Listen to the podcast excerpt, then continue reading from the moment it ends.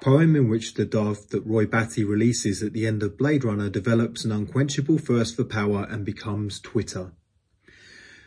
I didn't ask for a hand that has made murder to clamp down my wings and tail feathers, as the Ubermensch that caught me attained samadhi with his final breath and murmured some self-help tripe about tears and rain.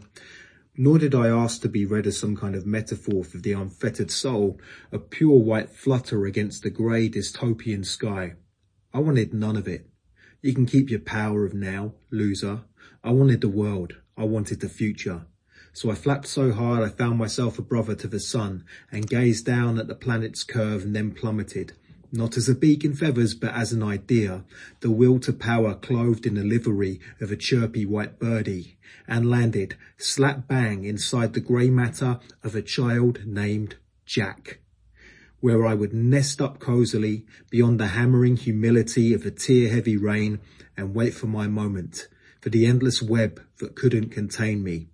Presidencies, celebrity, infamy would be mine to grant. A little war, why not?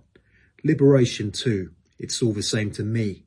I'm scattering crumbs across the cybersphere. Tuppence a bag.